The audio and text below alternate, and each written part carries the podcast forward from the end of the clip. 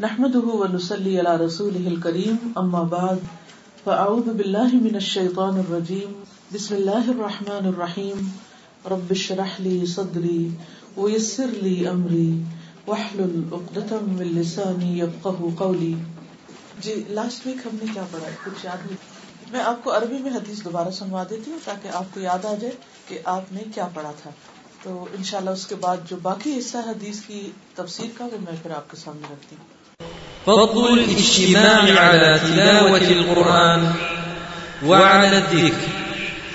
عن أبي هريرة رضي الله عنه عن النبي صلى الله عليه وسلم قال من نفس عن مؤمن كربة من كرب الدنيا نفس الله عنه كربة من كرب يوم القيامة ومن يسر على معسر يسر الله عليه في الدنيا والآخرة ومن ستر مسلما ستره الله في الدنيا والآخرة والله في عون العبد ما كان العبد في عون أخيه ومن سلك طريقا يلتمس فيه علما سهل الله به طريقا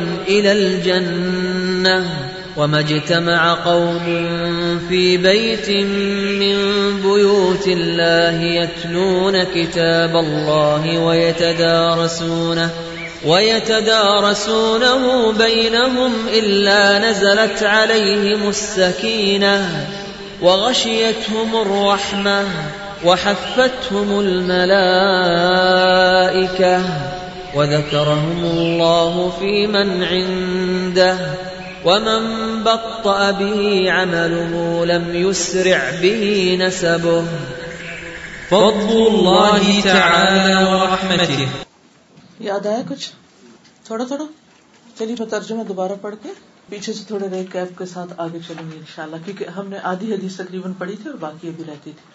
ابو حرارہ رضی اللہ عنہ سے روایت ہے کہ نبی صلی اللہ علیہ وسلم نے فرمایا، جس نے کسی مومن سے دنیا کی تکلیفوں میں سے کسی تکلیف کو دور کیا، اللہ تعالیٰ اس سے قیامت کے دن کی تکلیفوں میں سے کسی تکلیف کو دور کر دے گا۔ اور سب سے بڑی تکلیف کب ہوگی؟ آخرت میں دنیا کی تو ہر تکلیف چلی جاتی، لیکن آخرت کی تکلیفیں بہت بڑی ہیں۔ اور جس نے کسی تنگ دست پر یعنی فقیر پر آسانی کی، اللہ اس پر دنیا اور آخرت میں آسانی فرما دے گا۔ جو کسی مسلمان کو ڈھانپے گا، کسی کی ایب پوشی کرے گا، اللہ دنیا اور آخرت میں اس کے ایب چھپا دے گا۔ اور اللہ تعالیٰ تب تک اس بندے کی مدد میں ہوتے ہیں۔ جب تک وہ بندہ اپنے بھائی کی مدد میں لگا رہتا ہے اور جو کسی ایسے راستے پر چلا جس میں علم تلاش کرتا یعنی علم حاصل کرنے کے لیے گھر سے نکلا، اللہ تعالیٰ اس کے لیے اس وجہ سے جنت کا راستہ آسان کر دیتے ہیں۔ اور جو لوگ اللہ کے گھروں میں سے کسی گھر میں اللہ کی کتاب کی تلاوت کرتے ہیں اور اس کی تعلیم میں مصروف ہوتے ہیں، ان پر سکینت نازل ہوتی ہے سکون اترتا ہے۔ اور رحمت انہیں ڈھانپ لیتی فرشتے انہیں گھیر لیتے ہیں اور اللہ تعالیٰ ان کا ذکر اپنے پاس موجود فرشتوں کے پاس کرتے ہیں۔ اور جس کو اس کے اپنے اعمال نے پیچھے کر دیا، تو اس کا حسب نصب اسے آگے نہیں بڑھا سکتا۔ یعنی کسی خاص خاندان میں ہونے کی وجہ سے وہ آگے نہیں جا سکتا جب تک کہ وہ خود محنت نہ کرے، خود کام نہ کرے۔ تو اس میں سب سے پہلے حدیث میں دوسروں کی تکلیف دور کرنے کی بات کی گئی۔ تکلیف کی کتنی قسمیں ہوتی ہیں؟ مالی تکلیف، جسمانی تکلیف، ذہنی تکلیف، روحانی تکلیف، جذباتی تکلیف کیا ہر شخص تکلیف سے گزرتا ہے یا صرف چند لوگوں پر تکلیفیں آتی ہر شخص تکلیف سے گزرتا ہے، کبھی تھوڑی اور کبھی زیادہ۔ کبھی بہت سے لوگ اکٹھے کسی تکلیف میں مبتلا ہو جاتے ہیں اور کبھی انفرادی طور پر۔ کبھی کوئی ایسا شخص ہوتا ہے جو قریب ہوتا ہے آپ کے، جو تکلیف میں ہے، اور کبھی وہ دور بھی ہو سکتا ہے۔ تو کوئی بھی شخص کہیں بھی ہو، جب آپ کو یہ پتا چل جائے کہ وہ تکلیف میں ہے، چاہے وہ آپ کے ساتھ بیٹھا ہوا ہے یا بیک ہوم ہے، دور ہے کہیں، تو آپ کا رویہ کیا ہونا چاہیے؟ اس وقت انسٹنٹ ریئیکشن کیا ہونا چاہیے؟ احساس کریں۔ احساس کے بعد کیا کریں؟ نیکسٹ اللہ سے دعا کرنی چاہیے۔ دعا کریں اور اس بات کے بارے میں سوچے کہ میں اس کے کس طرح کام آؤں۔ ٹھیک ہے دعا تو کرتے ہیں لیکن یہاں دعا کی بات نہیں کی گئی۔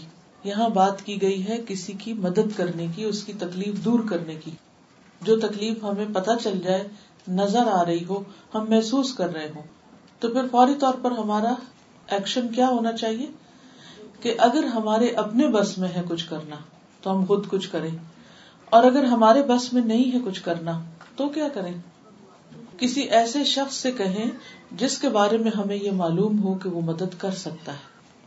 ہم اس سے سفارش کریں اس سے کہیں۔ تکلیف کی نوعیت کو پہلے دیکھیں۔ اگر فائنینشلی ہے تو اس کی پلاننگ اس حساب سے کریں گے۔ اموشنلی ہے تو پھر اس کے جی ہاں۔ پہلے تکلیف کی نوعیت کو دیکھیں گے کہ کس قسم کی تکلیف ہے۔ اگر فائنینشیل پرابلم ہے کوئی، تو اس اعتبار سے پلاننگ ہوگی۔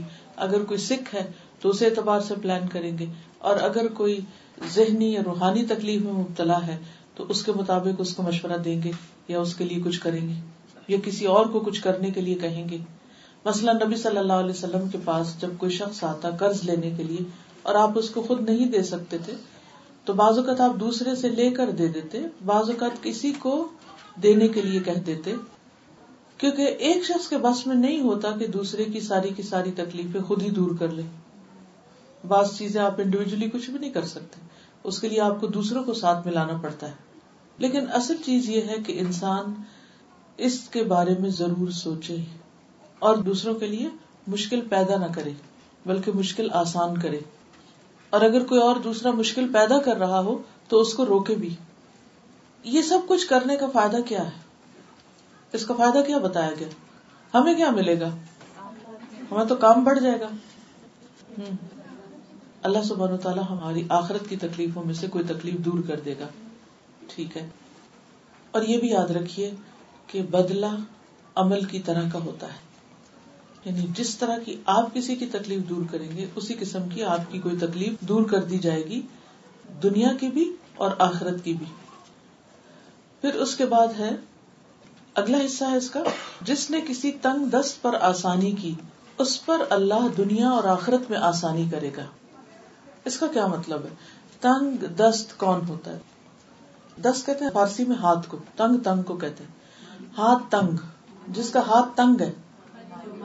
یا اسپیسیفکلی مال کی تنگی کا ذکر ہے، کہ اس کے پاس کچھ ہے نہیں خرچ کرنے، اور وہ شدید ضرورت مند ہے۔ بس اب بھوکا ہے، ننگا ہے، یا کوئی اور اس کی مصیبت ہے بعض اوقات سفید پوش لوگ بھی ہوتے ہیں جو اپنے اخراجات پورے نہیں کر سکتے۔ ایک چیز میں ڈالتے ہیں تو دوسرے کے لیے پیسہ نہیں بچتا، دوسرے میں ڈالتے تو تیسری مشکل کھڑی ہو جاتی ہے۔ ایسی صورت میں کیا اجر بتایا گیا؟ پہلا ہے جنرل، کوئی بھی تکلیف دور کر دے تو آخرت کی تکلیف دور ہو جائے گی۔ دوسرا ہے اسپیسیفک جو مالی تکلیفوں سے متعلق ہے۔ اور پھر ہے ومن ستر مسلم ستر اللہ دنیا والا جو کسی مسلمان کو ڈھانپے گا کسی کی ایب پوشی کرے گا اللہ دنیا اور آخرت میں اس کے ایب چھپا دے گا۔ تو ایب چھپانے کا مطلب کیا ہے؟ مثلاً کیا چیز ایب ہو سکتی؟ کوئی مثال سے بتائیے مجھے۔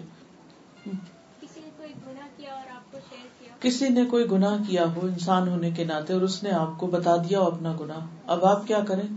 اس کو بلیک میل کرنا شروع کر دیں۔ تو یہ ٹھیک نہیں۔ اور اور کسی کا ایب کیا ہوتا مثلا ایب کس کو کہتے ہیں آپ؟ مثلاً خامی میں کیا آتا ہے؟ شابش اس کی کوئی بھی ایسی کمزوری کبھی کوتا جس کا ذکر کرنا وہ دوسروں کے سامنے پسند نہ کرتا ہو۔ مثلاً سوچیے کیونکہ ہوتا پتا کیا ہے؟ جب ہم سوچتے نہیں غور نہیں کرتے ہمیں پتا نہیں ہوتا تو جب عمل کا وقت آتا ہے نا تو ہم فیل ہو جاتے ہیں کیونکہ ہم نے اس علم کو اس جگہ اپلائی کرنا ہی نہیں سیکھا۔ بعض چیزیں ایب ہوتی ہیں، بعض چیزیں کمزوریاں ہوتی ہیں، جنہیں لوگ دوسروں کے سامنے بیان نہیں کرنا چاہتے۔ مثال کے طور پر اگر کسی بچی کو اچھا کھانا نہیں بنانا آتا فار ایگزامپل یہ اس کی ویکنیس ہے ہاں؟ اور اس کے مقابلے میں آپ کو بہت اچھا بنانا آتا ہے، تو آپ کو کیا کرنا چاہیے؟ آپ مثلاً اس کے گھر گئے ہیں، اس نے جو بنایا، اس کا کوئی ٹیسٹ نہیں، کوئی مزہ نہیں اچھا نہیں لگا آپ کو تو اب آپ کیا کریں گے جا کر؟ اپنے گھر واپس جا کر یا گاڑی میں بیٹھتے ہی یا کسی اور مجلس میں یا اس کے خاندان کے کسی اور شخص سے بات کرتے ہوئے ایون فون پہ بات کرتے ہوئے، اس کو تو کوئی کام نہیں آتا۔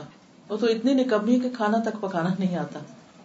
اس طرح کی چھوٹی چھوٹی چیزیں، اور بعض اوقات لوگ اسٹرگل کر رہے ہوتے ہیں، سیکھ رہے ہوتے ہیں، کوشش کر رہے ہوتے ہیں، لیکن ہم ان کو ٹائم نہیں دیتے۔ عموماً رشتے کیوں ختم ہو جاتے ہیں؟ شادیاں کیوں ناکام ہو جاتی ہیں؟ جو ہی لڑکی کی شادی ہوتی ہے، شروع میں ہی وہ آتی ہے بےچاری ابھی نئے جگہ پر ایڈجسٹمنٹ کا ٹائم ہوتا ہے۔ نئے گھر کے نئے طریقے، کھانے پینے کے انداز اسٹائل رہنا، اٹھنا، بیٹھنا، میل ملاقات، یہ ساری چیزیں بھی وہ سیکھ ہی رہی ہوتی ہے کہ ہم فرسٹریٹ ہو جاتے ہیں۔ ہم اس کو ٹائم ہی نہیں دیتے۔ اور اس کی چھوٹی موٹی باتیں جو ہے وہ پوری دنیا میں نشر کر دیتے ہیں۔ جس کے نتیجے میں وہ ڈسہارٹ ہو جاتی ہے اور پھر وہ کہتی کہ میں نے یہاں رہنا ہی نہیں۔ حالانکہ کوئی بڑی بات نہیں ہوتی۔ یہ چیزیں وقت کے ساتھ ساتھ ٹھیک ہو جاتی ہے۔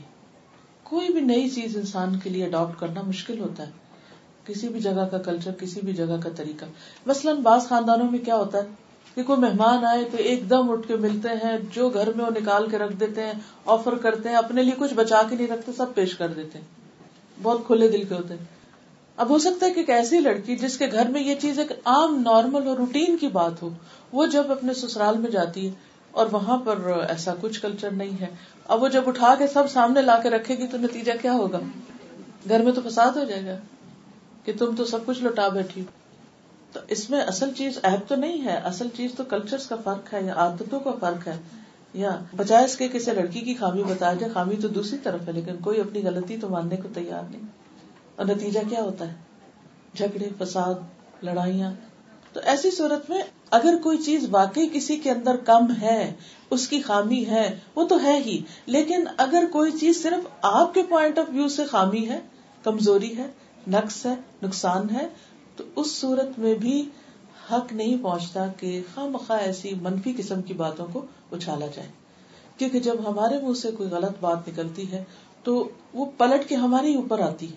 اگر یہ چیز ہمیں یاد رہے، تو ہم فار اوور اون سے اپنی خاطر ایسی باتیں نہ کریں۔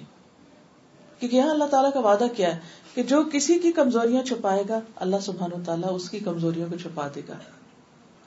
اور قیامت کے دن جبکہ سارے نامہ اعمال انسان کے ہاتھ میں ہوں گے اور پوری دنیا کے سامنے نشر ہو رہے ہوں گے، تو اللہ تعالیٰ جب بندے کو بلائیں گے جسے حدیث میں آتا ہے کہ نبی صلی اللہ علیہ وسلم نے فرمایا، تم میں سے ایک شخص اپنے رب کے قریب ہوگا یعنی وہاں جا کے کھڑا ہوگا بالکل سامنے۔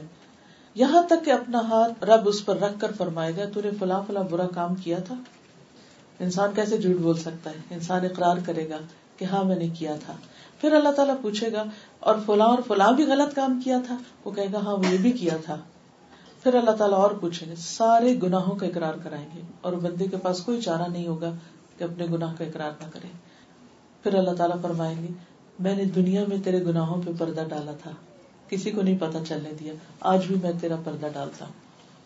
لیکن یہ کس کے لیے ہوگا؟ اس کے لیے جو دنیا میں دوسروں کے عیب نہ اچھالے، دوسروں کی کمزوریوں کو ڈھانک دے، دوسروں کی خراب باتوں کو دفن کر دے۔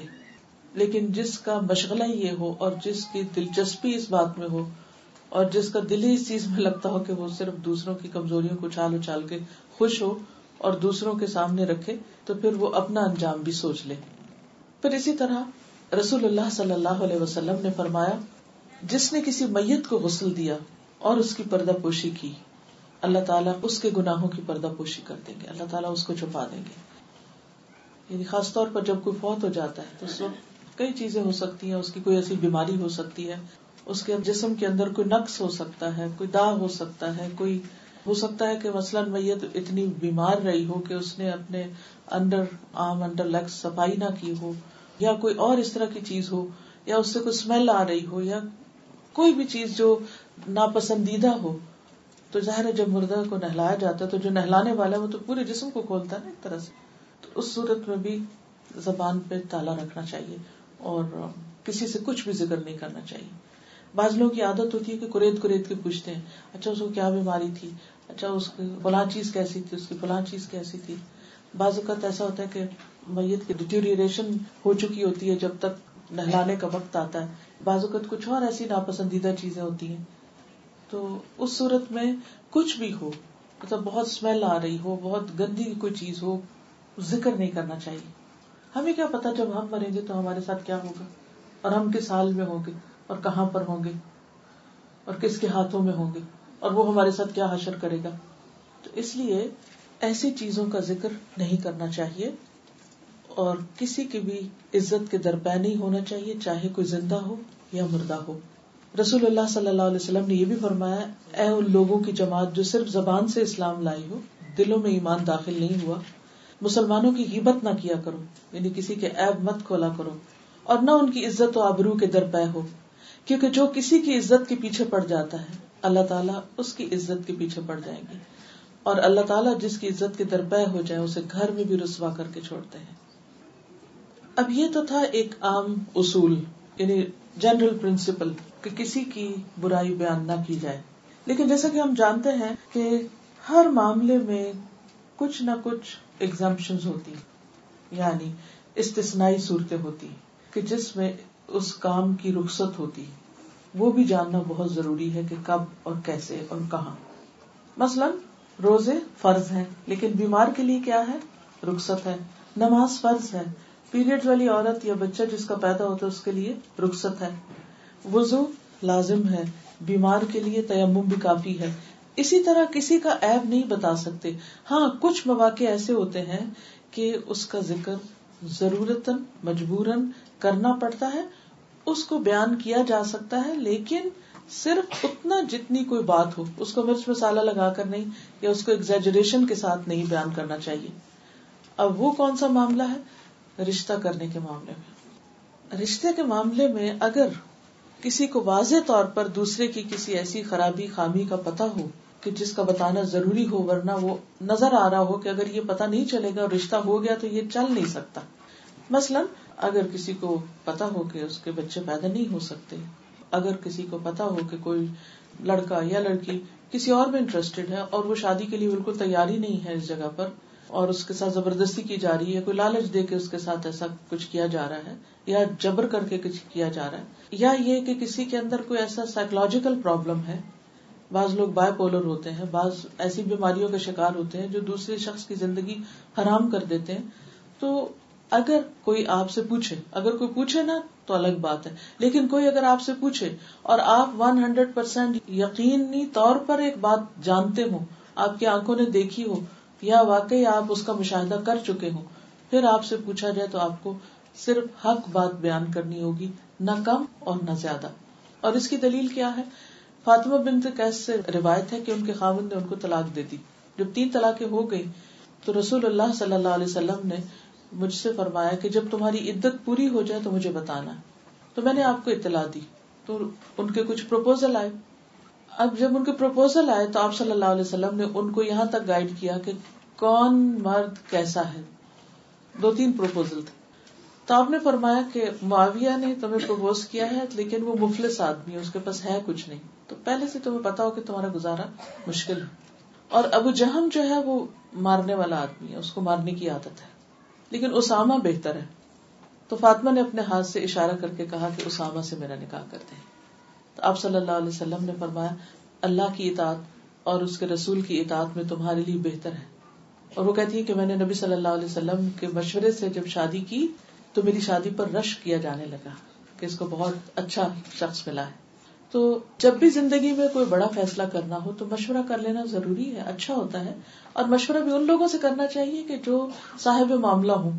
اور راہ چلتے بندے سے مشورے کا بھی فائدہ نہیں ہوتا۔ کہ ان سے پوچھا جائے جو واقعی کسی کو جانتے بھی ہوں، ان کے ساتھ رہ چکے ہوں یا حقیقت معلوم ہو، صرف سنی سنائی باتیں کرنے والے نہ ہوں۔ پھر حدیث کا اگلا حصہ ہے، واللہ فی عون العبد ما کان العبد فی عون اخیہ اللہ تعالیٰ اس بندے کی مدد میں ہوتا ہے۔ جب تک بندہ اپنے بھائی کی مدد میں ہوتا ہے۔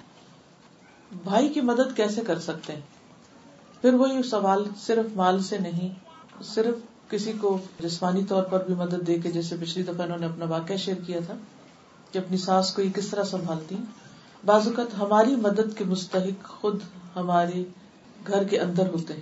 لیکن ہم سم ہاؤ یہ سمجھتے ہیں کہ جن کو گھر میں مدد چاہیے، وہ مدد مدد نہیں۔ سوشل ویلفیئر کا کام گھر سے باہر نکل کے ہی ہو سکتا ہے۔ کسی اور مریض کو جا کے دیکھیں گے تو شاید ثواب ہوگا۔ اگر گھر میں کوئی مریض ہے تو اس کو پوچھنا تو صرف ڈیوٹی ہے۔ نہیں، اس کا بھی بہت بڑا اجر ہے۔ بلکہ چیریٹی بگنز ایٹ ہوم گھر سے ہی شروع کرنا چاہیے۔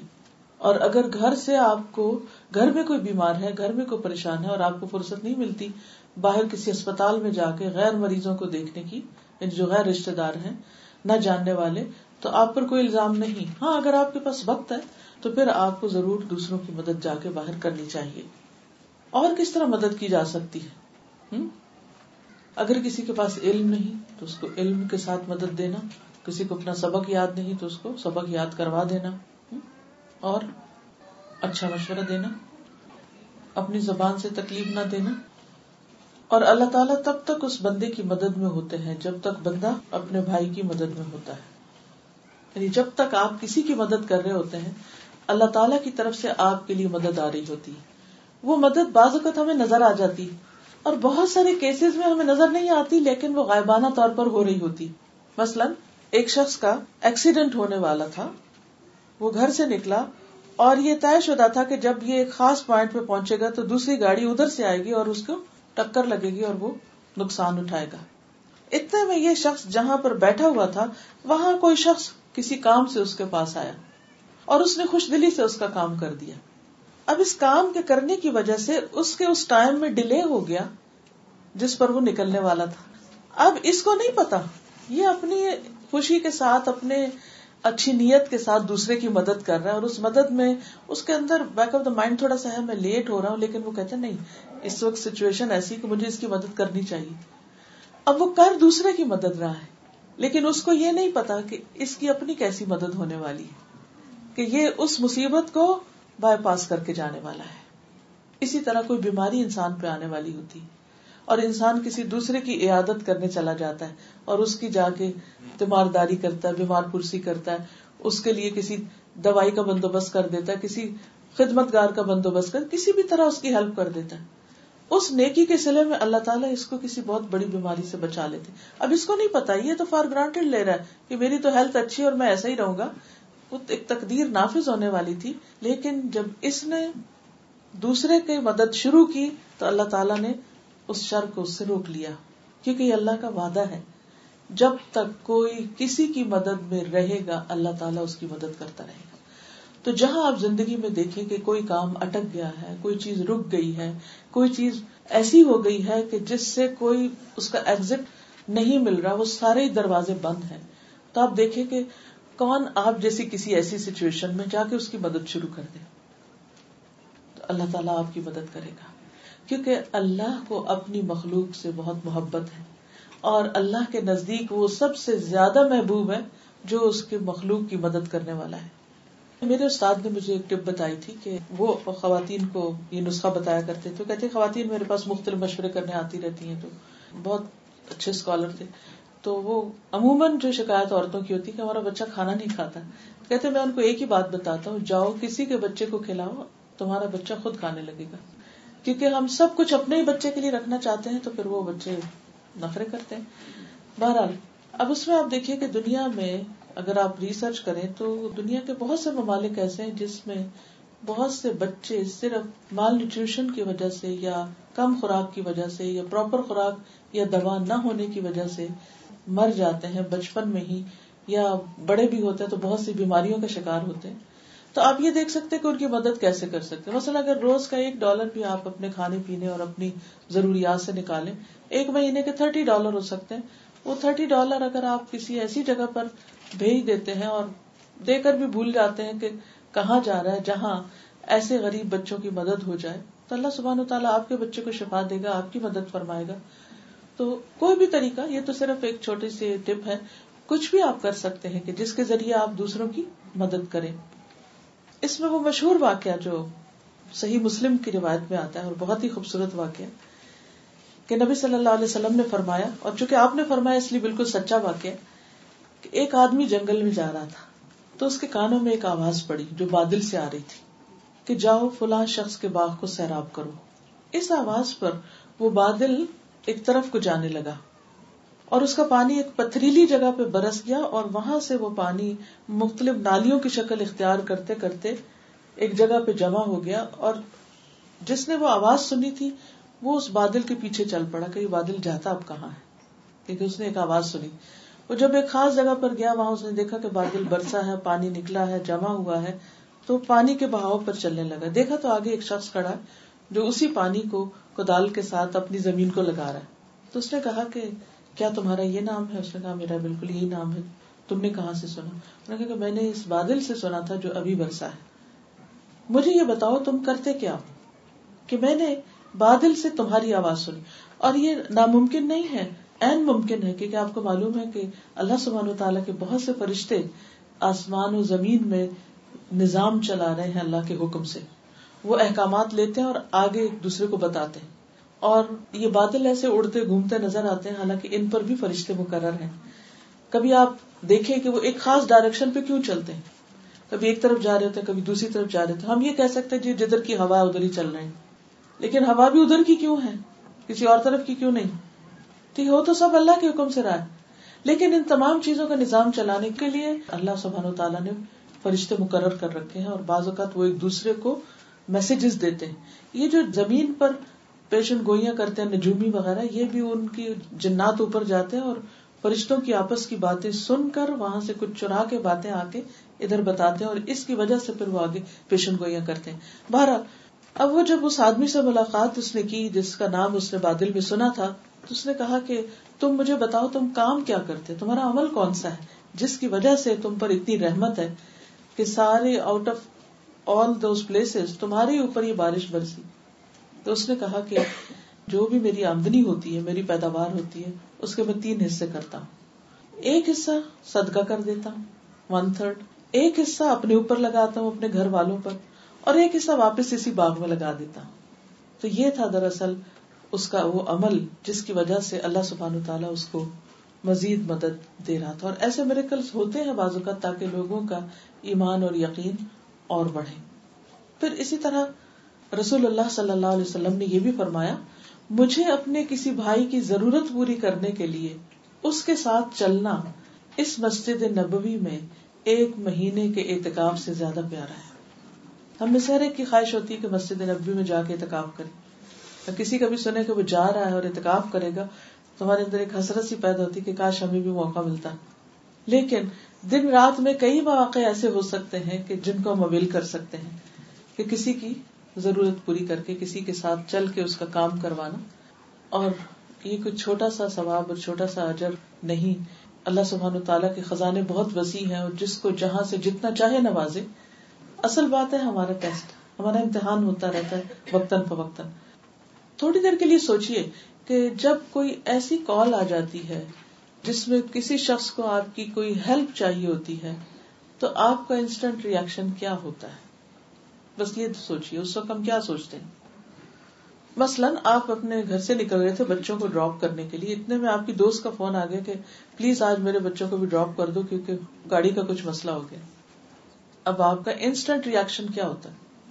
ایک تو یہ ہو سکتا ہے چلو، شکر ہے، مجھے موقع مل گیا نیکی کا۔ اپنا بچوں کو تو چھوڑنا ہی ہے۔ اللہ نے ایک اور موقع دے دیا۔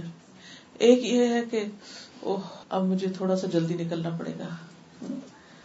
اور پھر مجھے اتنا آؤٹ آف دا وے جا کے ان کو لینا پڑے گا۔ اور ایک یہ کہ کچھ بھی نہیں، نہ ایکسائٹمنٹ ہے اور نہ ہی کوئی مشکل، بس ٹھیک ہے، کر لیتے ہیں۔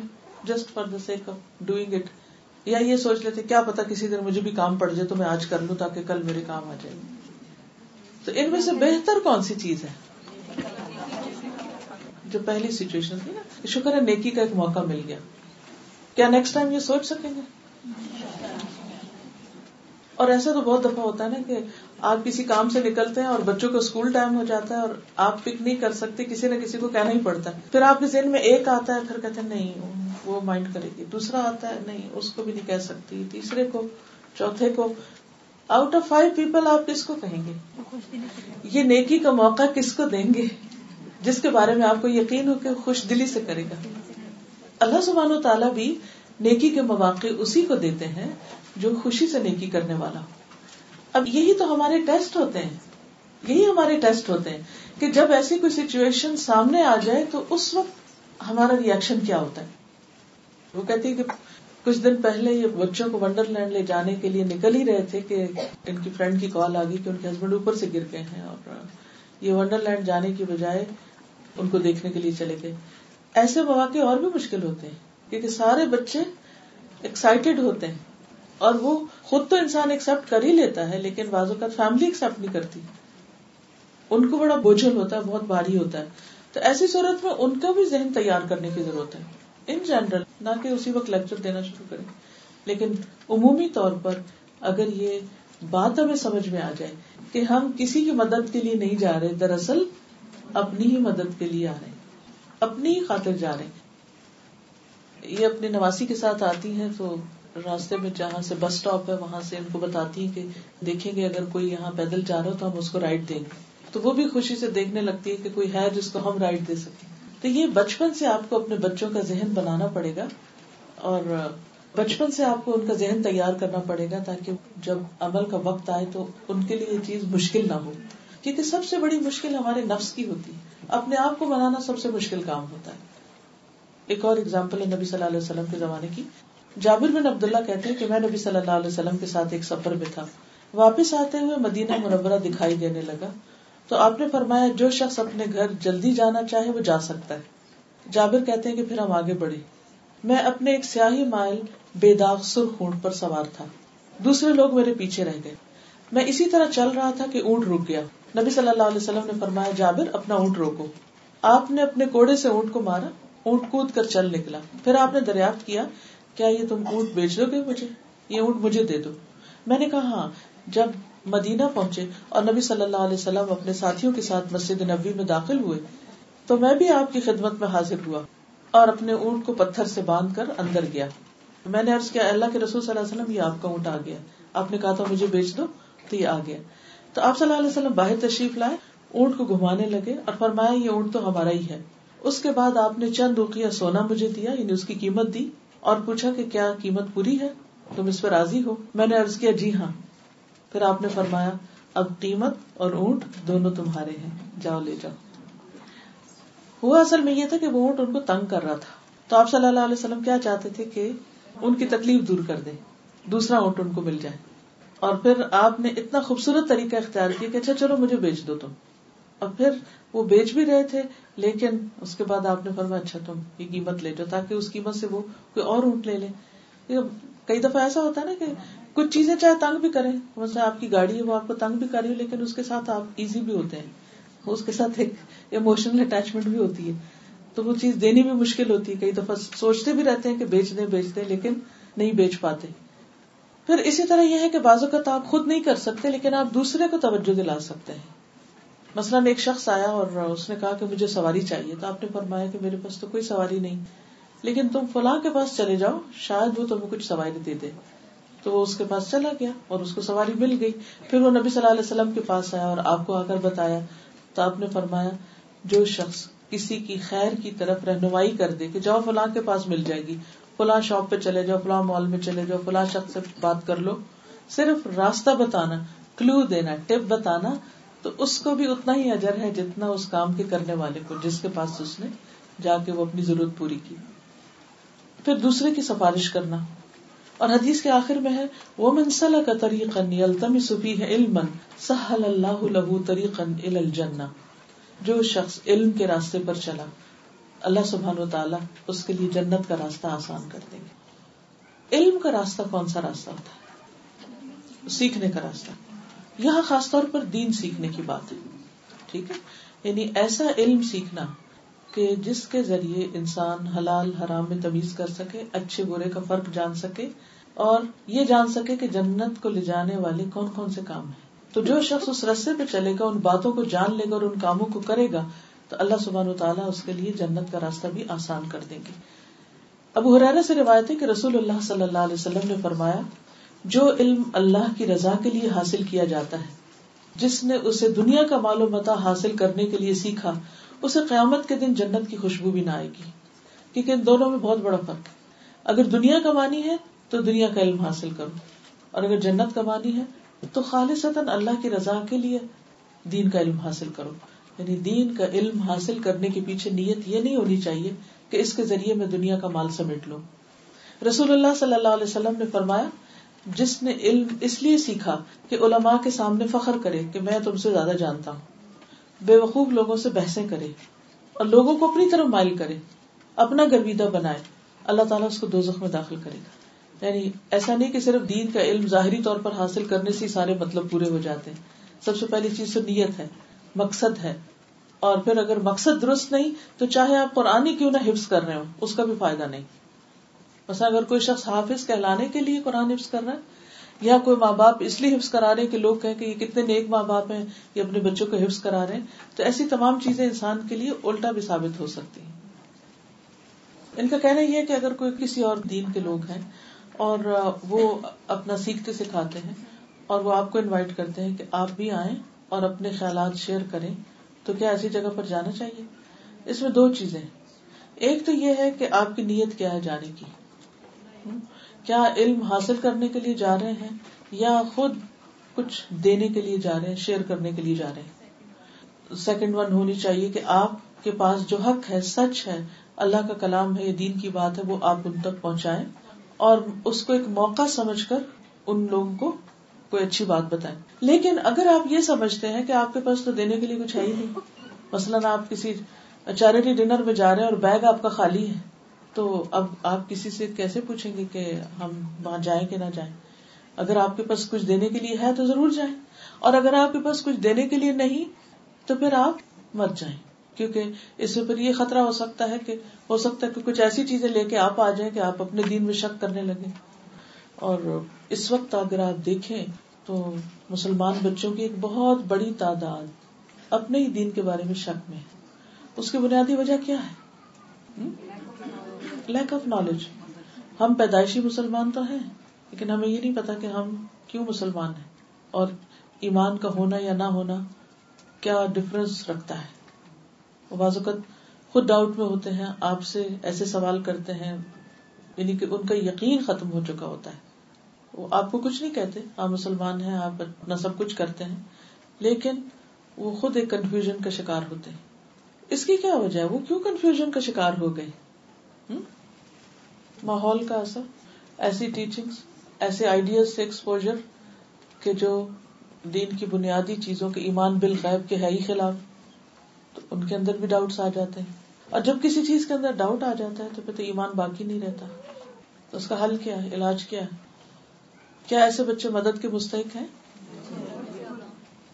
اس میں یہ کہ بچوں کے ساتھ ایسی کوئی بھی چیز گھر میں سامنے آئے تو بہت صبر، تحمل، حوصلے اور ایکسٹرا کیئر کی ضرورت۔ کیونکہ سب سے پہلی چیز یہ ہے کہ آپ اس کا اعتماد بحال کریں۔ آپ اسے نفرت نہ دلائیں۔ آپ اس کو شن نہ کر دیں۔ آپ اس کو چپ نہیں کرا دیں۔ آپ اس کو صرف فتوے نہیں دے دیں کہ یہ حلال ہے، یہ حرام ہے، مانتے ہو تو مانو، نہیں تو نہیں۔ بلکہ اپنے اندر سننے کا حوصلہ پیدا کرے آپ کے لیے بہت تکلیف دہ ہوگا، بہت مشکل ہوگا، لیکن جانے تو صحیح کہ ان کے ذہن میں ہے کیا۔ اور جب جان لیں گے تو پھر ان چیزوں کا جواب بھی ڈھونڈے یہ آپ کی ذمہ داری بنتی ہے۔ جب وہ سوال کرتے تو ہم سوال کا جواب نہیں دیتے ان کو، یا ان کی بات نہیں سنتے۔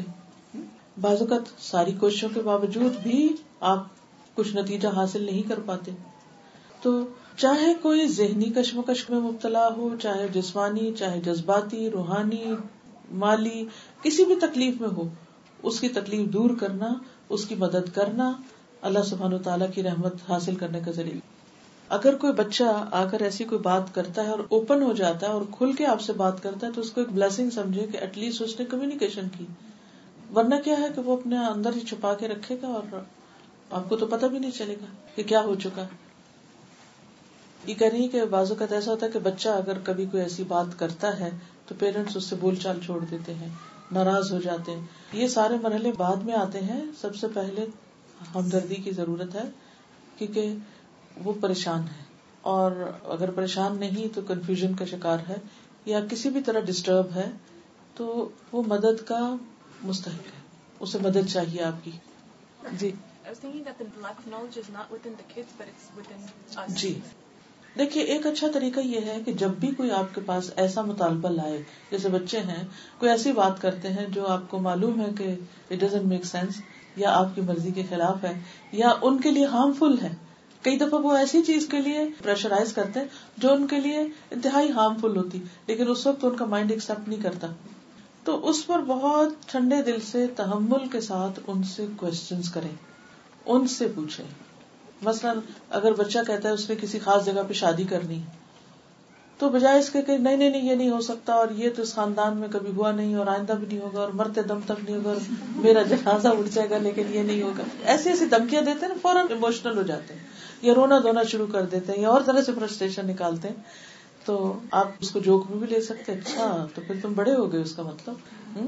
پہلے تو اس طرح تھوڑا اس کو ٹیکل کریں لائٹلی پھر اس کے بعد یہ ہے کہ سوال شروع کریں۔ اور اس طرح کے سوال کریں کہ جس سے اس کا اپنا مائنڈ سوچنے لگے کہ ہاں ہمارے پیرنٹس جو کہہ رہے ہیں، اس کی کوئی وجہ ہے۔ تو ان شاء اللہ خیر، میں ذرا حدیث مکمل کر لوں۔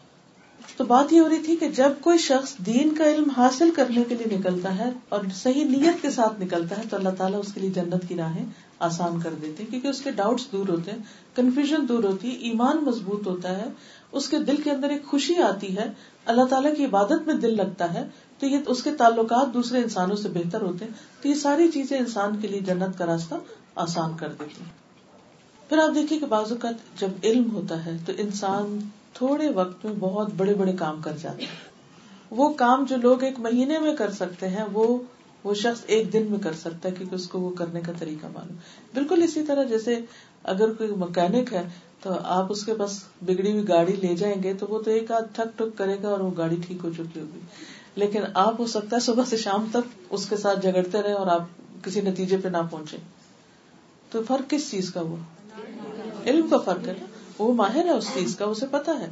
اور بعض اوقات کوئی بہت بڑی بات نہیں ہوتی کہیں سے چھوٹا سا پرزا گمانا ہوتا ہے اور وہ کام ٹھیک ہو جاتا ہے۔ اسی طرح ڈاکٹر ہے، اسی طرح باقی پیشے ہیں۔ جہاں جو بھی ماہر ہوگا اور جو جتنی جلدی اس مسئلے کو سمجھے گا، اس کو سولوشن اتنی جلدی لے آئے گا۔ اسی طرح جب دین کا علم ہمارے پاس ہوتا ہے، تو ہمارے پاس چوائسیز ہوتی ہیں کہ کون سا کام ہمیں کس وقت کرنا ہے۔ بعض اوقات ایک وقت میں آپ کے پاس چار پانچ کام اکٹھے ہو جاتے ہیں۔ یہ بھی کرنا، یہ بھی کرنا، یہ بھی کرنا، یہ بھی۔ اور ہم پریشان ہو جاتے ہیں۔ اور پھر بعض اوقات تو اپنے اوپر مصیبت ڈال لیتے اور بعض اوقات کچھ بھی نہیں کرتے۔ یا ہمارا نیگیٹو ریئیکشن ہوتا ہے۔ اب مثلاً ایک ہی گھنٹہ ہے آپ کے پاس اور آپ کو نماز بھی پڑھنی ہے اور آپ کو کھانا بھی پکانا ہے اور آپ کو خود اپنی بھی کوئی تیاری کرنی ہے اور آپ کو بچے کو بھی دیکھنا اور اب ایسے میں پھر آپ کو پرائرٹی سیٹ کرنی ہوگی کام سارے نیکی کے لیکن پرائرٹی آپ کس بنا پہ سیٹ کرے گی؟ اس کے لیے بھی علم ہونا چاہیے کہ وٹ کمس فرسٹ پہلے کیا آ رہا ہے۔ ہو سکتا ہے آپ کہیں جی نماز پہلے آ رہی ہاں ٹھیک ہے، لیکن نماز کے لیے ہو سکتا ہے ابھی دو تین گھنٹے جس سمر میں دن لمبے ہوتے ہیں دو تین گھنٹے موجود ہیں اور اس سے پہلے بچہ رو رہا ہے اسکول سے آ کر، اس کو کھانا چاہیے۔ تو اب آپ پہلے نماز سے نہیں شروع کر دیں گے، پہلے آپ اس کو کھانا دے دیں گے۔ اور اگر آپ کے پاس علم نہیں اور آپ نے صرف کوئی ایک بات سن رکھی ہے، تو ہو سکتا ہے کہ آپ اسے کہ تم بیٹھو، میں پہلے اول وقت میں نماز پڑھ لوں۔ بالکل اول وقت میں پڑھنے کا بہت بڑا اجر ہے، لیکن اگر تھوڑے دس پندرہ منٹ آگے پیچھے ہو گئے تو کوئی بہت بڑا مسئلہ نہیں۔ تو دین پر عمل کرنے کے لیے بھی انسان کو پھر علم چاہیے اور مسلسل سیکھتے رہنے کی ضرورت ہوتی ہے۔ مثلاً حضور صلی اللہ علیہ وسلم اپنے گھر سے تشریف لے گئے تو ان کی اہلیہ حضرت جویریہ جو تھی وہ بیٹھی ہوئی کچھ پڑھ رہی تھی۔ آپ گئے، نماز پڑھی، آپ صحابہ وغیرہ سے ملے، بات چیت کی، سورج نکلا، واپس آئے۔ تو دیکھا وہ ابھی تک پڑھ رہی ہے کچھ۔ تو آپ نے فرمایا ہے کہ کیا تم اس وقت سے بیٹھی ہو جب سے میں گیا انہوں نے کہا جی ہاں۔ آپ نے فرمایا، تم سے ملاقات کے بعد میں نے چار کلمات تین بار کہے ہیں، چار کلمات تین بار کہے ہیں، اور اگر تمہارے آج کے ان سارے کلمات کو، یہ ذکر کو جو تم نے اب تک کیا ہے، ان کے برابر تولا جائے، تو جو میں نے پڑھا ہے، اس کا وزن کہیں زیادہ ہے۔ یعنی تم نے ٹائم زیادہ لگایا ہے، لیکن اتنا نہیں اجر پایا جتنا میں نے تھوڑی دیر میں پا لیا ہے۔ تو اس کے بعد آپ نے ان کو بتایا، سبحان اللہ و بحمدی عدد خلقہ و رضا نفسہ و رضا مداد کلماتہ اگر صبح کے وقت، فجر کی نماز کے بعد آپ تین دفعہ یہ پڑھ لیتے ہیں اور آپ کے پاس زیادہ وقت نہیں ہے مسلح پہ بیٹھنے کا، لمبا چوڑا ذکر کرنے کا یا بہت عبادت کرنے کا، کیونکہ بعض اوقات بچے چھوٹے ہوتے ہیں، بعض اوقات جاب ہوتی، کام ہوتا ہے، بعض اوقات آپ خود بیمار ہوتے ہیں نہیں کچھ کر پاتے، پھر اندر ایک ریگریٹ ہوتی ہے، ہم کچھ کر نہیں رہے۔ لیکن اگر آپ کے پاس ایسا علم ہے، تو ان شاء اللہ لذیذ اس پر عمل کر کے آپ تھوڑے عبادت میں بھی راضی ہو جائیں گے۔ آپ کے اندر ایک اطمینان کی کیفیت ہوگی۔ پھر اسی طرح ایک اور روایت میں آتا ہے، حضرت انس کہتے کہ ایک بدو نبی صلی اللہ علیہ وسلم کے پاس آیا اور کہا کہ اللہ کے رسول صلی اللہ علیہ وسلم مجھے کسی بہترین چیز کی تعلیم دے۔ آپ نے اس کا ہاتھ پکڑ لیا اور فرمایا یوں کہا کرو سبحان اللہ والحمد للہ ولا الہ الا اللہ واللہ اکبر. بدو نے ان چار چیزوں کو اپنی انگلیوں پہ گنا۔ سبحان اللہ والحمد للہ ولا الہ الا اللہ واللہ اکبر۔ چار ہو گئی نبی صلی اللہ علیہ وسلم نے اسے فرمایا، اے بدو، جب تم سبحان اللہ کہو گے تو اللہ تعالیٰ فرمائیں گے، تو نے سچ کہا۔ جب الحمد للہ کہو گے تو اللہ تعالیٰ فرمائیں گے، سچ کہا۔ جب لا الہ الا اللہ کہو گے تو اللہ تعالیٰ فرمائیں گے تو نے سچ کہا۔ اور جب اللہ اکبر کہو گے تو اللہ تعالیٰ فرمائیں گے تو نے سچ کہا۔ اور جب اس کے بعد تم اللہ فرلی کہو گے تو اللہ تعالیٰ فرمائیں گے، میں نے تجھے بخش دیا۔ بعض اوقات ایسا ہوتا ہے نا کہ چھوٹی چھوٹی غلطیاں ہم کر چکتے ہیں اور ہمارا ضمیر ہمیں سخت ملامت کرنے لگتا ہے کہ یہ کیوں بات کر دی، یہ کیوں کر دیا، وہ کیوں کر دیا۔ اس کا ازالہ کیا ہے؟ کفارہ کیا ہے؟ سبحان اللہ الحمد للہ ولا الہ الا اللہ اللہ اکبر اللہ اللہ تو مجھے معاف کر دے۔ تصویر کرے اور اپنی بخشش مانگ لے۔ بات ختم۔ اور آگے چلے، سفر جاری رکھے، اگلا کام کرے۔ کیونکہ یہ جو ریگریٹس ہوتی ہے نا، یہ یہ کیوں ہو گیا؟ وہ اپنے آپ ہی کو کھائے جاتے ہیں ہم۔ اور خواہ مخواہ کی پریشانی میں رہتے ہیں۔ اور اس سے اتنا سارا وقت ضائع ہو جاتا ہے کہ جو کرنے کا کام ہوتا ہے، اس کا وقت نکل جاتا ہے اسی پریشانی میں۔ کیونکہ موڈ آف ہو چکا ہوتا ہے۔ یہ ریگریٹس بھی اور اوور ریگریٹ کرنا جو ہے یہ بھی شیطان کی چال ہوتی۔ ایک شخص حضور صلی اللہ علیہ وسلم کی خدمت میں حاضر ہوا اور عرض کیا، یا رسول اللہ صلی اللہ علیہ وسلم، میں پہلے جنگ میں شریک ہو جاؤں یا پہلے اسلام لاؤں؟ تو آپ نے فرمایا، پہلے اسلام قبول کر لو، پھر شریک ہونا۔ تو پہلے وہ اسلام لایا اس کے بعد جنگ میں شریک ہوا اور وہ شہید ہو گیا۔ آپ نے فرمایا، اس نے عمل بہت کم کیا، لیکن اجر بہت بڑا پا لیا۔ تو اس حدیث سے یہ پتا چلتا ہے کہ بعض سچویشن ایسی ہوتی ہیں جو اچانک آپ کے سامنے آتی ہیں وہ نیکی کا ایک موقع ہے ایک اپرچونٹی ہوتی ہے اور اگر آپ اس کو اس وقت کر جاتے ہیں تو بازو کا صرف آپ نے سگنیچر کرنے ہوتے ہیں کسی چیز پہ یا یس کہنا ہوتا ہے یا اجازت دینی ہوتی ہے کسی کو یا کوئی آپ سے کچھ پوچھ رہا تو آپ ہاں یا نہ کر رہے ہوتے ہیں اب یہ آپ کی ہاں یا نہ جو ہے صرف ہے تو یس اور نو لیکن اس یس کی وجہ سے اگر کسی نے بہت بڑا کو نیکی کا کام کر لیا تو وہ سارا آپ نے کما لیا لامتنا ہی پروفٹ صرف ایک اچھی سوچ کے ساتھ یا تھوڑی سی اویلیبلٹی یا تھوڑی سی اپنے دماغ کو حاضر کر کے کسی کے کام آنا یا کسی کی مدد کر دینا۔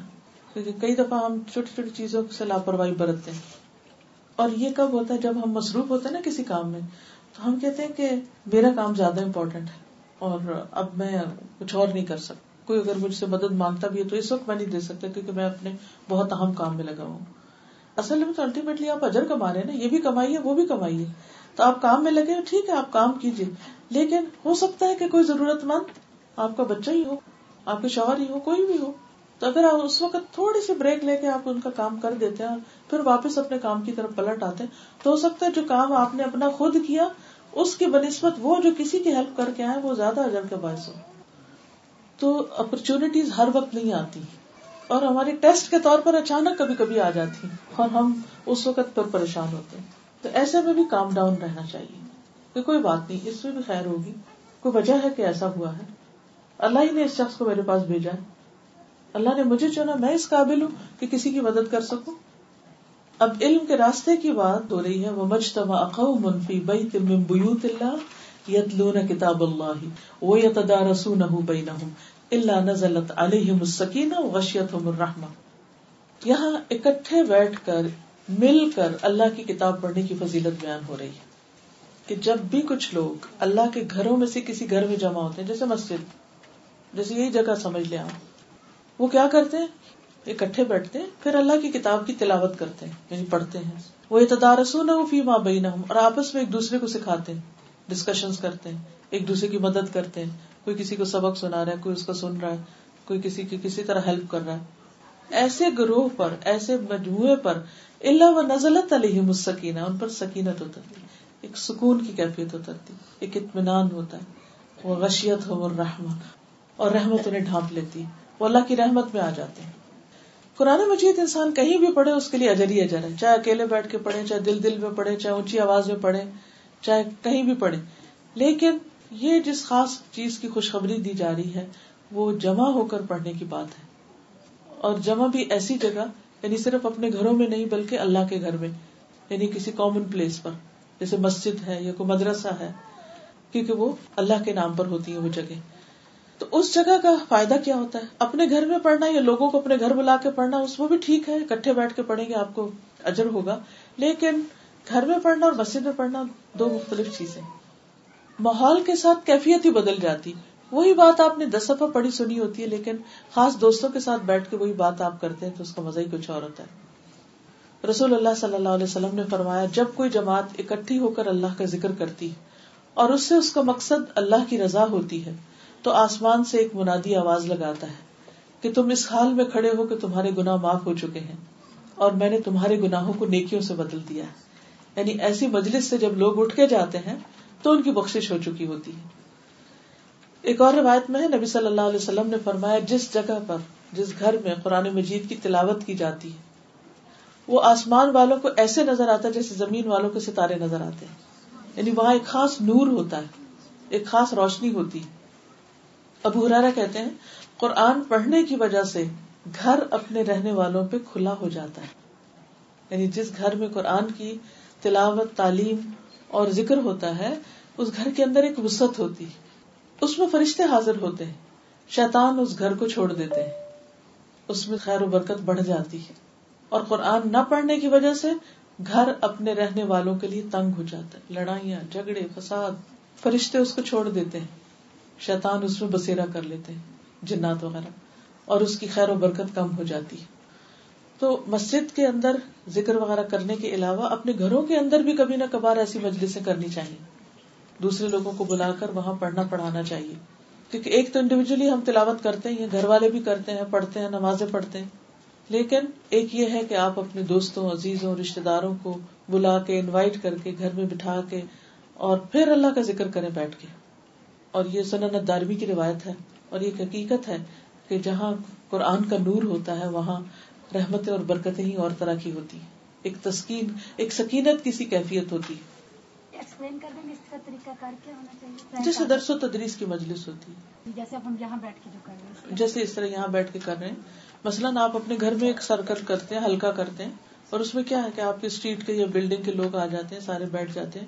اب ایک شخص اس میں سے زیادہ جانتا ہے اس کی کراط اچھی ہے تو اب ایک ایک ایک آیت پڑھ رہا ہے وہ سنا رہا ہے اس کی غلطی نکلی پھر دوسرا پڑھ رہا ہے پھر تیسرا پڑھ رہا ہے چوتھا پڑھ رہا ہے۔ پھر اس کے بعد ایک کوئی اس میں اچھی بات بتاتا ہے۔ کہ اس میں سے قرآن کی کوئی تفسیر کر دیتا ہے۔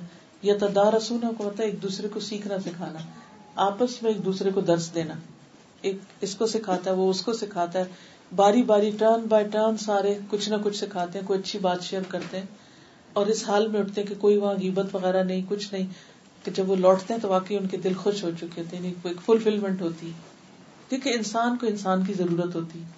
اکیلے عبادت جنگلوں میں بھی لوگ کرتے رہتے ہیں، لیکن جو عبادت اجتماعی ہوتی ہے، اور اسلام میں اجتماعی عبادتوں پہ بہت زور ہے۔ مثلاً دن میں پانچ دفعہ مسجد جاؤ، مردوں کے لیے۔ پانچ دفعہ مسجد۔ حالانکہ کیا تھا، مرد کہیں بھی نماز پڑھ لیں۔ لیکن اکٹھی عبادت سے کیا ہوتا ہے؟ جب آپ اکٹھے نماز پڑھتے ہیں تو کیا ہوتا ہے؟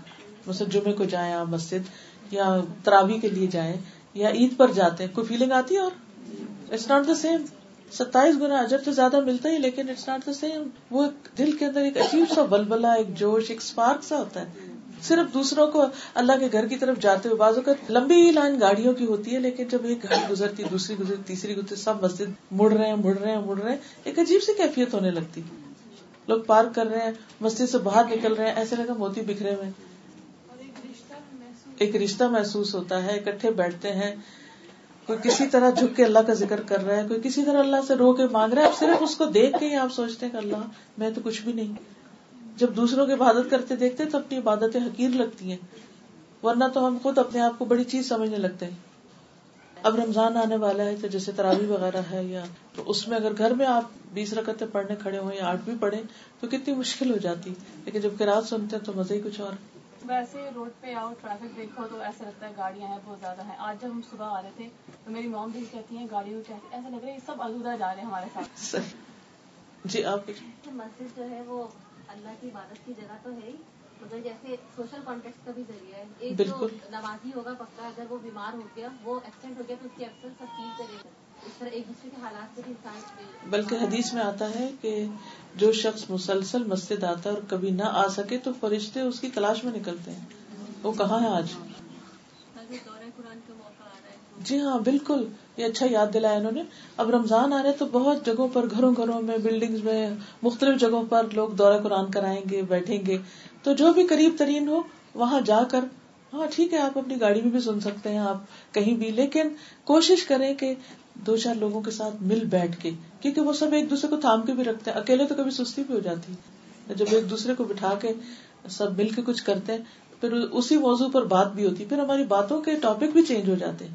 کیونکہ اکٹھے علم حاصل کرنے سے پھر ایک لائک مائنڈیڈ آپ کے فرینڈز آپ کے ساتھ مل جاتے ہیں، تو نیکی کے کام آسان ہو جاتے ہیں۔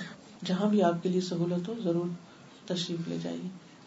پھر اجتماعی عبادات کی میں بات کر رہی تھی، حج آپ دیکھیے۔ حج میں بھی اتنا ہجوم ہوتا ہے، لیکن وہ عبادت ہے ہی اجتماعی، اور اس کو دیکھ کر اس کے اندر ہوتے ہوئے، اتنے کراؤڈ میں ہوتے ہوئے آپ کی ایک اور ہی فیلنگ ہوتی۔ آپ کو ہوتا ہے کہ میں ناٹ الون میں اکیلا نہیں ہوں۔ جب آپ کہیں اکیلے دین پر عمل کر رہے ہوتے ہیں تو ایک مشکل پیش آتی۔ لیکن جب آپ کے ساتھ اور لوگ ہوتے ہیں تو آپ کو ایک سپورٹ ملتی ہے کہ نہیں، اور لوگ بھی یہ سب کرنے والے ہیں۔ پھر آپ دیکھیں کہ جو بات کر رہے تھے نا کہ اکٹھے جب کوئی کام کرتے ہیں تو آپس میں محبت بھی پیدا ہوتی۔ ہے یہ محبت اتنی ویلوبل چیز ہے کہ جس کا اجر بہت بڑا قیامت کے دن۔ امر ابن ابسا کہتے ہیں کہ میں نے رسول اللہ صلی اللہ علیہ وسلم سے رحمان کے دائیں ہاتھ کے بارے میں سنا اور رحمان کے دونوں ہاتھ دائیں۔ اور کچھ لوگ ہوں گے جو نہ امبیا ہوں گے، نہ شہید ہوں گے۔ ان کے چہروں کی سفیدی کی چمک دیکھنے والوں کو ڈھانپ لے گی۔ یعنی جس کو وہ دیکھیں گے، ان کے چہرے پہ بھی روشنی آ جائے گی۔ اور امبیا اور شہدا ان پہ رش کریں گے کہ یہ اللہ کے کتنے قریب اور اللہ کے کتنے پیارے ہیں۔ تو ارض کیا گیا کہ اللہ کے رسول صلی اللہ علیہ وسلم یہ ہوں گے کون لوگ جن کی اتنی بڑی شان ہے؟ آپ نے فرمایا یہ مختلف قبیلوں، مختلف گروہوں کے لوگ ہوں گے جو اللہ کے ذکر پر جمع ہوئے۔ بس، اور کوئی وجہ نہیں تھی۔ صرف دین نے ان کو اکٹھا کیا۔ اور عمدہ کلام کو، اچھی بات کو اس طرح چن چن کر لیتے ہیں جیسے کھجور کھانے والا عمدہ کھجور چنتا ہے۔ یعنی جیسے آپ بازار جاتے ہیں شاپنگ کرتے ہیں، تو بیسٹ کوالٹی کی کوئی چیز لیتے ہیں، اسی طرح ایسے لوگ، ایسی مجلسوں میں سے جا کر بیسٹ چیزیں چن کر لے آتے ہیں۔ دیکھیے، کوئی بھی مجلس مشکلات سے خالی نہیں ہوتی۔ میں اچھی طرح انڈرسٹینڈ کر سکتی ہوں، جو لوگ کبھی بھی نیچے نہ بیٹھے ہو گھنٹہ ڈیڑھ ان کے لیے نیچے زمین پہ بیٹھنا اٹس ناٹ جوک تکلیف دہ چیز ہے۔ بازو کا جہاں کراؤڈ زیادہ ہوتا ہے، وہاں پر سانس نہیں آتی، یا کوئی بہت سے لوگ اکٹھے ہوتے ہیں واش روم جاتے ہیں، تو بازو کا واش روم آپ کو کلین نہیں ملتا۔ گیلا ہوتا ہے یا کوئی اور تکلیف ہوتی یا پارکنگ کی مشکل ہوتی ایسی صورت میں کچھ لوگ واپس جا کر کن چیزوں کا تذکرہ کرتے ہیں؟ کیا ساتھ لے کے جاتے شکایتیں کمپلینٹس مشکلات اور کچھ لوگ کیا چن کے لے جاتے ہیں؟ جو سنا ہوتا ہے یا پڑھا ہوتا ہے یا سیکھا ہوتا ہے، وہ اپنے ساتھ لے کے جاتے ہیں۔ تو ایسے لوگ جو کسی بھی مجلس سے، چاہے یہاں آنا ہو یا کہیں بھی جانا ہو، کسی بھی مجلس سے اچھی بات چن کے لے جاتے ہیں ایسے لوگوں پر اللہ سبحان و تعالیٰ ان کو ایسی جگہ نور کے ممبروں پر بٹھائیں گے، عرش کے سائے تلے جگہ دیں گے امبیا ان پہ رش کریں گے اور ان کا اتنا عزت اور اکرام ہوگا کیونکہ دنیا میں ان کے اخلاق ایسے تھے، کہ واقعی قابل تعریف لوگ تھے۔ کیونکہ ہر شخص اپنی نظر سے دیکھتا ہے اپنے سوچ کے مطابق ہی ریئیکٹ کرتا ہے اور بات کرتا ہے۔ پھر یہ جو بات ہے نا کہ اللہ تعالیٰ ان کے پاس ذکر کرتے ہیں یعنی فرشتوں کے پاس جو اللہ کے پاس ہے جیسے عرش کے ارد گرد فرشتے، حملت العرش ہیں یا دیگر فرشتے۔ اس ذکر کا کیا فائدہ؟ یہ ذکر کا کیا مقصد ہے؟ یہ ذکر ان کا مقام بلند کرنے کے لیے۔ مثلاً اگر آپ کو پتا چلتا ہے کہ آپ مثلا کوئی بھی کام کرتے ہیں، مثلا کوئی آرٹسٹ ہیں آپ یا کوئی کتاب لکھی ہے آپ نے، اور اس کے بارے میں کوئی ریویو اخبار میں چھپتا ہے، ٹورانٹو اسٹار میں چھپتا ہے، وہ کیسا لگتا ہے آپ کو؟ آپ کو کوئی اوارڈ مل رہا ہے اور آپ کی تصویر اخبار میں آتی ہے؟ کیسا لگے گا آپ کو؟ خوشی ہوگی؟ کتنی خوشی ہوگی؟ اس اخبار کا کیا کریں گے آپ؟ تو بات میں یہ کر رہی تھی کہ اگر کسی ایسی جگہ پر، کسی اخبار میں، کسی نیوز پیپر پر ٹیلی ویژن پر آپ کا تذکرہ ہو رہا ہو کہ جی فلاں کو یہ اوارڈ ملا ہے، تو آپ کو کیسا لگے گا؟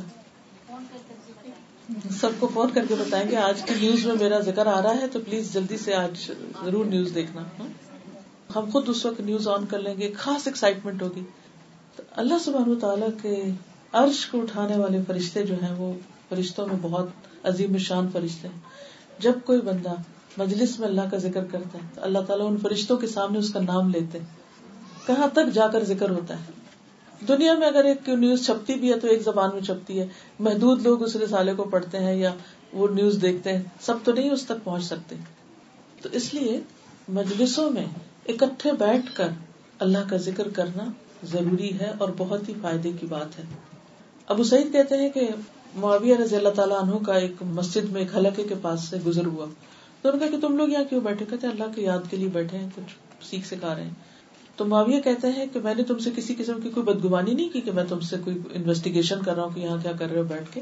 اصل میں میں نے ایک دفعہ رسول اللہ صلی اللہ علیہ وسلم اور صحابہ کو دیکھا کہ آپ اسی طرح گزرے اور آپ نے لوگوں سے پوچھا کہ تم کیوں بیٹھے ہو؟ تو انہوں نے کہا کہ ہم اللہ تعالیٰ کے ذکر اور اس کی ہم تو ثنا کے لیے بیٹھے ہیں۔ اس لیے کہ اللہ نے ہمیں اسلام کی نعمت دی، ہم پر اس کے ذریعے احسان کیا۔ تو آپ نے پوچھا کیا کوئی اور مقصد؟ کہا، کوئی اور مقصد نہیں، صرف اللہ کی یاد کے لیے یہاں اکٹھے ہو کے اللہ کی بات کر رہے ہیں بیٹھ کے۔ تو آپ نے فرمایا کہ جبریل میرے پاس آئے ہیں، یہ خبر لے کر کہ اللہ سبحان و تعالی ان لوگوں کی وجہ سے فرشتوں پر فخر کر رہا ہے۔ فرشتوں کے سامنے ان کا ذکر کر رہا ہے کہ دیکھو، فلان جگہ میرے بندے صرف اس کام کے لیے بیٹھے اللہ کا شکر ذکر کرنے کے لیے۔ کیونکہ ایسے لوگ کم ہے نا، ایسی مجلس کتنی ہوتی ہے شہر میں؟ پورے پورے علاقے میں کتنے لوگ ایسے بیٹھتے ہیں؟ ہارڈلی کوئی بیٹھتا ہے۔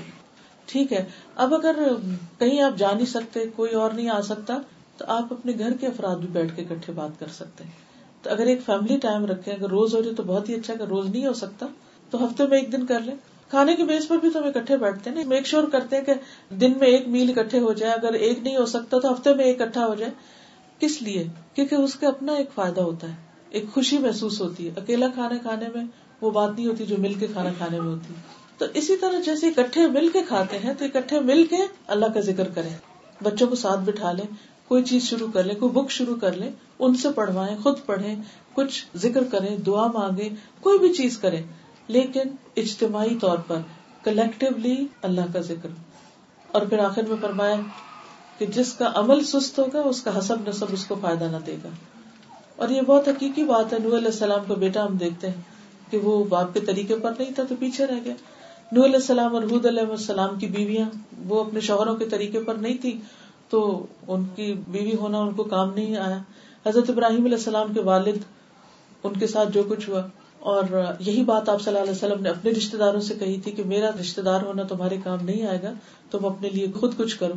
لیکن کچھ لوگ ایسے جن کے عمل نے ان کو آگے بڑھا دیا، جیسے حضرت آسیہ رضی اللہ تعالیٰ عنہ۔